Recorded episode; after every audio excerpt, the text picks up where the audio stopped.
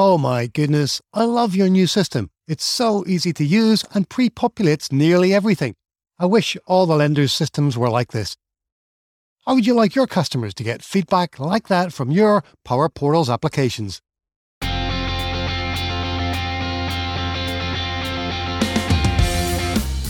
Welcome to the Amazing Apps Show for Microsoft Business Applications creators who want to make amazing, agile Dynamics 365 and Power Platform applications that everyone will love.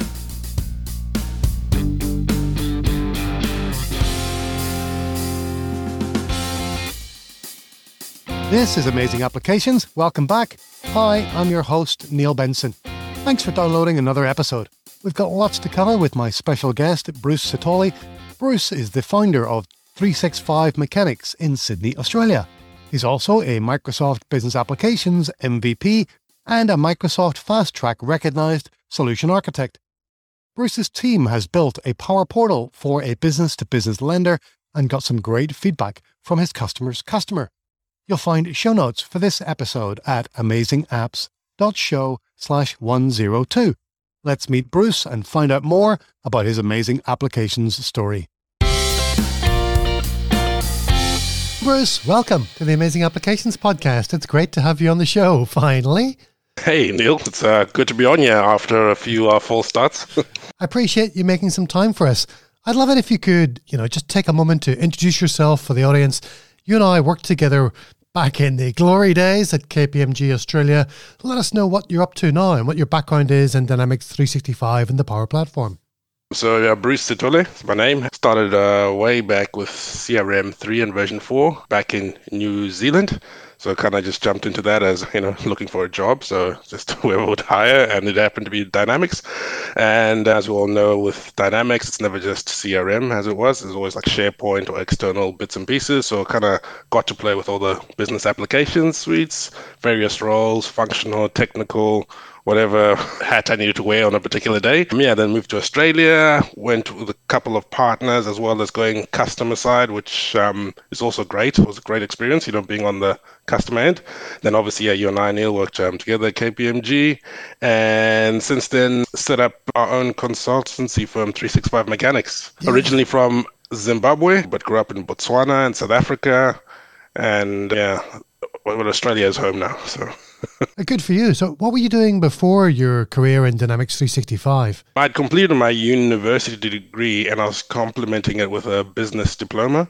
And to be honest, I was essentially just looking for work because I was actually doing a bit of sales. I was selling timesheets, uh, not timesheets, timeshares, you know, those timeshare apartments for Gold Coast, but from New Zealand. So it was all commission based and pretty brutal, but yeah, earned my stripes then. Wow. Yeah. 365 Mechanix, that's that's your own business. It's been going a couple of years now. It seems to be growing really quickly. I see posts on LinkedIn fairly regularly as you welcome new team members on board. Yeah, so it's bootstrapped, so self-funded, and started about two and a half, three years ago. It's all a blur. And yeah, we're a team of 14 now, and typically focusing in the industry we naturally fell into was financial services and not-for-profits. And That's two opposite ends of the spectrum. Lots of profits and not very much profits at all. exactly. It's kind of like, how did this happen? But to be honest, the financial services feed the not for profits. So you can say. Oh, okay. So we focus obviously on the business application space and just trying to, I guess, take a different approach and, you know, being our size, knowing what lane we kind of stay into, but also seeing what I liked and didn't like when at previous partners or on customer side. So, you know, as everyone thinks they can do it better or can change things. So I was like, oh, let's go have a look. So thankfully going things are going well. I've flip flopped between running my own business and working for somebody else. It's exhilarating and fun running your own business, but you've got to stay on your toes. Yeah, and it's toes. not easy. I'll tell you that. It's not all glamour. Like yeah. people only tell you the good things, but not not the hard and long kind of nights.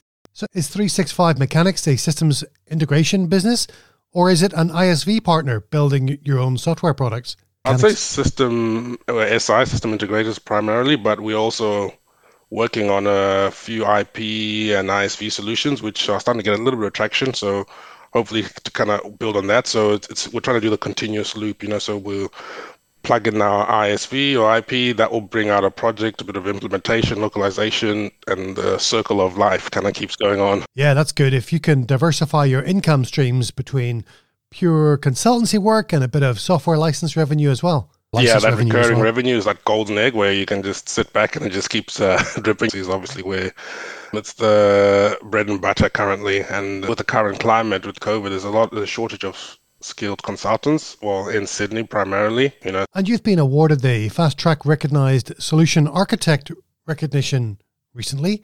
What was that process like? It pick process, and it came about through, I guess, with some of the customers who had been working with, where they were like, Bruce, you know, you guys and you specifically are actually really good. Like we've worked with other architects and so forth, and you know, this stuff you're doing with us is really great. And sometimes IT consultants are a little bit will downplay our skill sets. They're like, no, nah, yeah, it's okay, I'm, you know, but they're like, no, no, you should really look. And they kind of got this conversation going with Microsoft too, and then the nomination process came right. through. But then even going through that was a grueling interviews where some of these top guns from Microsoft where they review the architecture of some of your solutions of the project you're putting forward. And um, even then, they ask you questions where there's no, there's two right solutions. So like it's like you did this, and like why didn't you do that? Or you know, and you gotta just be like, hey, my internet's cutting. Sorry, I can't talk. But um, you're just talking through those options, you know. So it's like yeah, being reviewed and having to improve yourself. But then uh, yeah, then just quiet for a few weeks after that, and then got the notification from James Phillips, and that was pretty exciting. You get a whole cool uh, box of swag too, pretty awesome. Unfortunately, obviously with COVID, they couldn't do as many of the things and uh, yeah. other benefits like that. But uh, yeah, no, so far it's great. That's quite different from the MVP award, which is about community contributions and thought leadership, where there's no real technical standard that an MVP needs to meet. The fast track recognized solution architect you don't have to do anything in the community. You just have to be a really awesome architect from a technical perspective. So there's a technical standard that Microsoft is examining that you have to meet. So, yeah, so two very different awards. And you're one of the very few people I know who holds both. Yes. Yeah, it was humbling, uh, to be honest. And, and but also, yeah, on, on reflection, it's a little bit trying to take all the kudos or not take it. It's like grateful, but yeah, it, it was again a mix of the customer success and also the right support team and also just dedication to the cause right been uh, in the trenches for yeah. a while with this kind of platform and it's it's weird like it's now that i'm the grown up you know like i know even like before you'd be like oh look at these people with all this and all these you know like these kind of look up to, and then still look, I still look up to them, but then now it's now people like tapping me too now, saying, "Hey, how would you do this?" Yeah. And I'm like, "Oh, really?" But every yeah. recognition you get, Bruce, is well deserved. It was a pleasure working with you, and in fact, we're we're still working together a little bit on another client project, and I look forward to more of those in the future as well. Likewise. The the fast track recognized solution architect swag, I have to say, is better. I've seen lots of MVPs posting those little glass rings and stuff that they get. But you know, the fast track recognized solution architects, there's a jacket, there's a, I think there's a rucksack. If somebody was going to say to you, Bruce, you can only have one of the awards, would you rather have the fast track recognized solution architect or the most valuable professional? Neil, Neil, you're putting me on the spot here. Only right now, I'd say maybe the fast track architect award, just for the, just based on the numbers, I guess. Right. But do you think it's more impactful for your business? It's helping you get recognition and build credibility that helps you in a client engagement. To be honest, not as not not 100% yet. Like maybe uh, maybe um but the mvp program for example i love the community and all the connections there and that's a lot more tightly like knit that rather than the fast track because even then i asked the team cool how do we engage and they're like no no we'll talk to you and i'm like oh okay so no not as in, in, uh, engaging in, in that sense but also still um obviously access to the product team, and I'll try with all my strength to hold on to both. But uh, yeah, good. So the the fast track is a annual award, so you have to be recognised each year. You have to go back in front of that panel and justify your existence. Exactly. Like I didn't realize that part either. I was like, oh, okay, so uh, you know, and this, and that's where also like a bit of a struggle on my end. You know, like trying to do three tracks: the MVP, fast track solution architect, and run a business and family too. So you think that running a bigger business is going to get any easier? Well, that's the dream. That's what I keep telling myself. Oh, it'll get better, surely. Yeah. good luck. I just hope you can hire an operations director or a CEO to run it for you. Yeah, that's what I've been thinking about actually. You know, those like on a Sunday night, they're back at it again. But it, it's been easy with a motivation when you're doing it for your own, and like it's different doing on the trenches and you're doing it for another partner, and you're like, why am I doing 16 hours for a pat on the back or something? In terms of the future, I'm not 100% certain on where we'll go, but I love to invite Microsoft partners and customers onto the show to discuss an amazing application that they've built for one of their customers. And just coincidentally, I noticed on your LinkedIn feed a little while ago, you got some great kudos from a customer who said, and I'm going to quote this one OMG, I love your new system. It's so easy to use and it pre populates nearly everything. I wish all the lenders' systems were like this.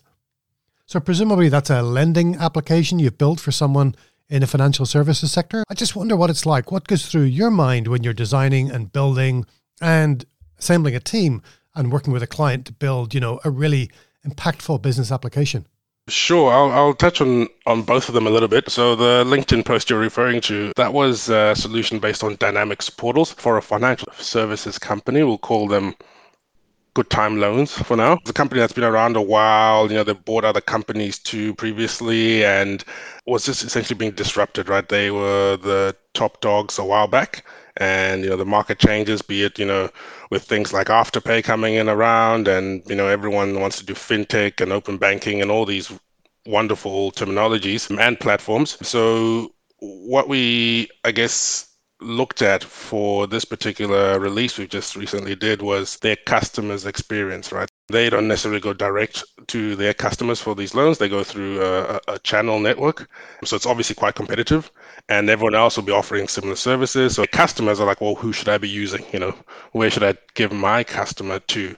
So what we wanted was a process that was quick and easy for them to submit these applications with good time loans. And because they obviously use Dynamics 365 sales internally, so they run their opportunity pipelines in there, it made sense for us to look at portals to provide that as the external capability for um, their customers to submit these applications, but also wanted to make it as slick as possible and so investigated some of the web services available in Australia here for pre-population. So you could type in, for example, an ABN, which is an Australian business number, which is what all companies have to have if you're legal entity or registered. And that, for, for example, confirms when you are registered, if you're still valid, your entity type, if you're a trust, if you're a company or a sole trader. But also behind the scenes, it also has key information about who the people are on that company, like who the directors are, their date of birth, and the company address. So you can imagine if you just plug in one thing, that there returns so much information and it's all kind of pre-populated. So you're just going next, so you're just confirming the details, allowing you to change information if you need to. But it was a, a big effort because obviously there's still an existing platform or existing system in place. So, you know, rolling this out with without disrupting the internal processes and yeah, that went live this past Thursday night. and then that kind of feedback came straight back, not obviously to us directly, but to our customer, and then who forwarded that feedback to us too. It was great validation on on the focus and the solution. We went through processes we're getting like a focus group too, getting early feedback and iterative too. So we were like, let's deploy rather quickly, get early feedback, and you know start with a small group before scaling it out. So right now this is only available to the existing customers who had access to an older, different portal. And so this week it's just been making sure all the kinks are, are, sorted out. And so far it's been great. And then yeah, there'll be a mass marketing exercise going out in the next few days to onboard more customers for them. So which then brings more, you know, like the challenges there is around ongoing support and things like that. And, you know, then our releases have to be more careful. Microsoft's releases need to be a bit more mindful of externals too. So yeah, good times. You mentioned a couple of things there that really intrigued me. First of all, there was a Thursday night release. I worked for an investment manager in London many, many years ago, and they launched everything into production on a Thursday night. And they selected Thursdays very deliberately because if anything went wrong and there was an issue, then on Friday, all the people in the business and all the people in IT were available to fix it. And just as they were heading into the weekend, there was less customer activity on their platforms. So that was much better than doing things on a Friday night when I remember the DBAs were always in the pub. And if things went wrong, uh, we're heading into the weekend, nobody's available to help fix it. So yeah, dragging people into the office at the weekend was was always a bad idea. So was that a deliberate choice on your customer's part to to do releases on a Thursday evening? Yeah, similar, similar kind of approach where we'll get a, a bit of live production validation and testing and uh, yeah buckle up if we need to on the weekend but then coincidentally last thursday there was like no they were like, this is actually going to be our busiest day. So I'm like, oh, okay, that wasn't part of the plan, but we had to roll with it. So yeah, that's a 100% good approach on what you just said there for those exact same reasons. Yeah, and then releasing iteratively. I guess if you're deploying a portal, you can select some customers to be able to log into your new portal. And that's quite a good way of controlling who's got access. I wish there was an easier way for us, either in Power Apps or Dynamics 365 apps, to be able to control the rollout of new features. That'd be great. I wish we had a feature flag that said, I only want users with a certain security role or in a certain business unit to be able to use this new feature. I think that would require probably quite a lot of engineering effort on Microsoft's part, but you know, I wish that was easier in our applications. Yeah. No, I agree there. Like the usual tricks we do is if it's tables, it's just release it in the background, no security role. You know, we start like the integration and just monitor. So we're having production information going to production, but no one's none the wiser. So, for example, we you know integrated with Oracle and all the invoices in ERP, but then it, then you turn on the lights. But yeah, to your point, you know, with portals and stuff like that, or other features, it's a bit harder to be that granular to govern that access. You mentioned the customer experience is what they're trying to achieve. Was that the feedback that you got? Was was that from one of your customers' customers, or was that internally within your from your customer itself? The feedback was on from our customers' customers. You know, so you know that that actual you know the actual end person users who use the portals. And to be honest, the first time you know, they see portals, it's like, can we change this? like you know, in terms of like the, the the look and feel. So we we also spend a lot of time on that, changing the CSS and some of the navigation. A lot of it trying to do as little custom coding as possible, obviously for maintainability and you know when we leave the customer and hand it over to the internal teams. But yeah, that was you know we like our also our guiding principle was it shouldn't need like a, a training guide or manual. It it should be intuitive enough to say go and get from A and get to D, you know, and and flesh out any kind of issues there. So things like pre-populating, you know, typing in loan amounts, you know, having some of those commas or formatting, you know, to make it a bit more readable. So those are the things where we're in the trenches on rather than things like does it write back to dynamics or you know, dataverse those things were kind of like non-events it was more about the that user experience and yeah we spent a lot of time there too so how do you balance that between a requirement that the customer thinks is absolutely necessary and that you know is going to result in a lot of customization. How do you prevent your applications from being over engineered? They meet the customer's specific and complex requirements, but somebody's going to have a hell of a time supporting and maintaining it. How do you make those trade offs in your projects?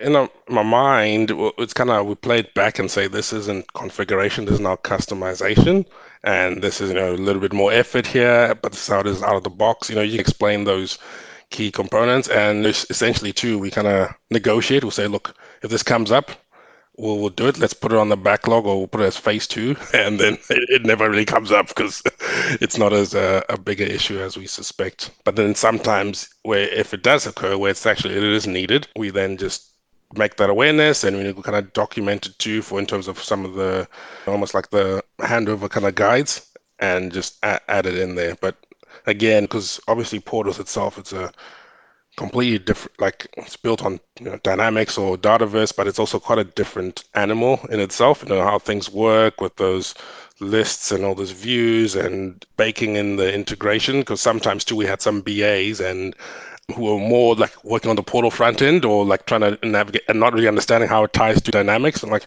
I want to click on this thing and not show me blank context. And I was like, well, that's because the data behind the scenes is it's bad, or it's looking at the particular filter or query. And so that level of understanding too. Because what, what what I'm finding uh, interesting currently is um a lot of our customers. It's it's a bit of a no, all of them. It's a hybrid model in terms of how we engage. It's never just you guys run the whole project completely. There's, an element of they may have a PM there, and we fold into that team where maybe 50 50 in terms of the, the core project team. But uh, yeah, I'm not finding, I don't know, maybe it's just us, but like where we're doing the full kind of like here take complete ownership. A lot of customers also wanting to have that internal IP and capabilities, I believe. Yeah, yeah, I like that approach. I love to see my customers invest in their people too, training them in Dynamics 365 or Power Apps, and I love working alongside them, providing them with our knowledge and experience. I don't want to be there forever. I'm a consultant. I want to get on to the next project. So I just want to leave behind a system that's great, well supported, and can be enhanced by my customer. I don't want to sit on a support call day after day trying to teach somebody how to fix it. So I think those blended or hybrid teams are a great approach. I do think some Microsoft customers and a lot of Microsoft partners seem to struggle with it. They would prefer a nice, clean project where the partners team is entirely in control and that they can manage the scope and the budget much easier that way. If there are new people with no previous experience that you have to train while you build, then that can make your schedule more unpredictable, I guess. Do you prefer one approach over the other, or do you find some customers prefer one approach? Well, I prefer the, the blended approach too, to be honest. I, like to those um, points you you mentioned, and ownership they can take on ownership too of the the solutions.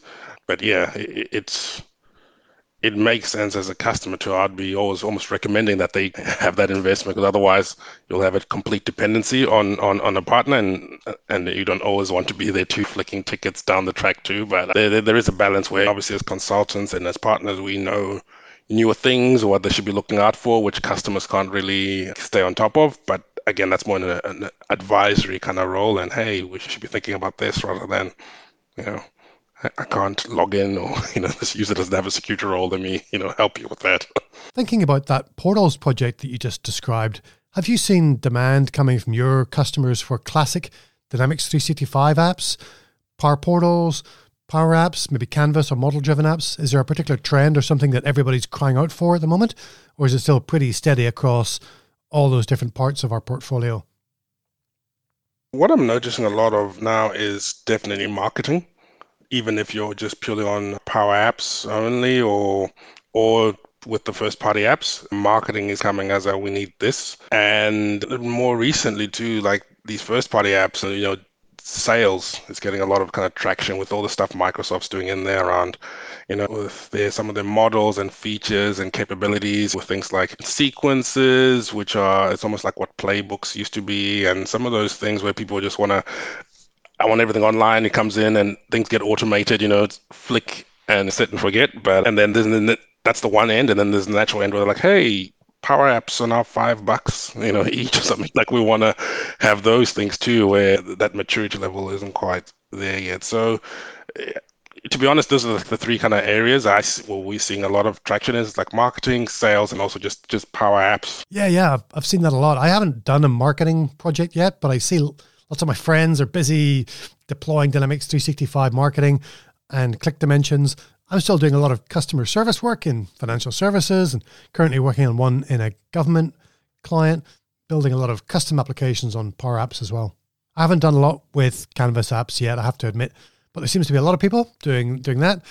I noticed when I got my immunizations recently, my vaccine, all of the scheduling was done on a Power Portal, and then all of the administration in the clinic was all done in Power Apps. I could see the nursing staff were using Power Apps, so that was that was great to see. Microsoft seems to be firing on all cylinders right now. It's it's right across the board.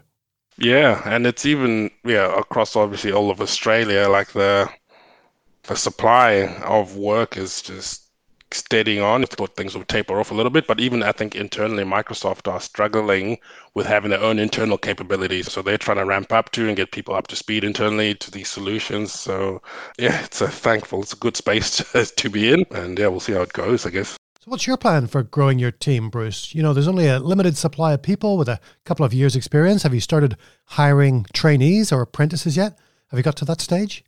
Uh, yes, we worked with Microsoft and a local education company called MEGT. They did this apprenticeship program where we hired a couple of their grads and they're with us four days a week. And one day they go back to TAFE and uni. So it's a two year program with the idea that they finish their cert level four after two years, and then you can, you know, decide to bring them on board full time or not. And it makes sense, right? They they know that once you've spent and invested time with people for two years, you're more likely than not to say yes, please come on board full time instead of trying to find someone else. And yeah, it is that is a, an approach we're, we're we're looking into, right? Because it's the same pool of people, especially too with all the restrictions currently right now. It was different when Sydney was open, and still finding customers still really appreciate people coming not on site permanently, but having to check in. You know, come for a coffee or let's have a boardroom, and then go do your your your work remotely per se but and then so because everyone was also talking about ideas about you know it can be completely remote right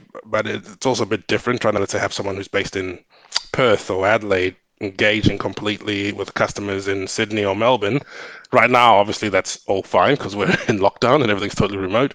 But in terms of access to different pools, everyone knows my kind of network. I know the same kind of people, and the same kind of people are all Aspiring Lab, and so everyone's kind of just fighting in that same space. So it's kind of like we need to be a bit more creative and invest in other areas, right? Yeah, I'm, I'm really interested in the training program. I think it's a fantastic way of bringing new talent into our community and I'm trying to get Microsoft here in Queensland. I'm working with a recruiter who works for a big global HR firm. He's got a bunch of Microsoft customers and partners who, between them, have probably got 20 vacancies that we could staff with trainees. I just need to get Microsoft here to help me, you know, get the program launched in Brisbane. So I might need to tap you up for some introductions to the folks who run that training program. Yeah, I think they'd love that. Yeah, if you can get those kind of numbers in, they'll sure they'll be happy to help. Yeah, well, we could use hundreds. Well, 20 is just a, a, small start, but you know, let's start there. If I could do that. Yeah. Right. Yeah. And it, it's an interesting approach. Well, there's two parts to it I see. One is obviously the technical capabilities, but that's a lot of focus too is on low code, no code, right? But interested in your thoughts here too is around the even the programs or the skill sets around things like being a good consultant like, is that to get people from a different line of business, not necessarily IT, to get someone from who's coming from business or some other kind of line of work, and then teach them the low code stuff because that's relatively, I won't say easy, but you know that you can teach. But core analytical skills or consultancy skills, right, those customer facing skills, that's totally different. And stereotypically, people, let's say, who are on hardcore coding, don't necessarily want to do those types of that type of function. Right. I think you're right. I think it's a blend of the, the Microsoft certifications to give you some of those technical skills. And some people might come from a computer science background as well, be a bit more technical than that. But we also need to provide them with business analysis skills, project management skills, change management skills, how to be a great consultant, how to ask great questions, lead a room, facilitate a workshop, how to document things. So, so some technical documentation skills, how to draw models and illustrations there's a lot more to it than just, you know, getting your PL 900 Power Platform Fundamentals certification. I think it probably does take a couple of years to be a good associate consultant, but it's, you know, I think it's a worthwhile investment. Yeah, that is true. Yeah.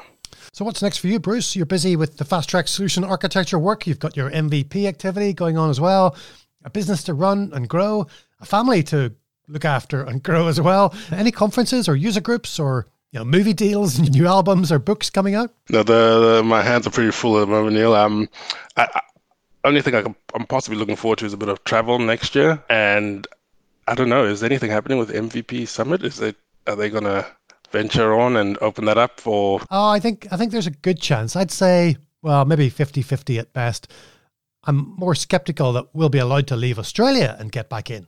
Yeah, that is true. But yeah, I think it's all just for me, just buckling down for the rest of the year. It's, geez, only four months to go until four months till Christmas. And yeah, just writing this all out and consolidate and then, yeah, stretch out again next year.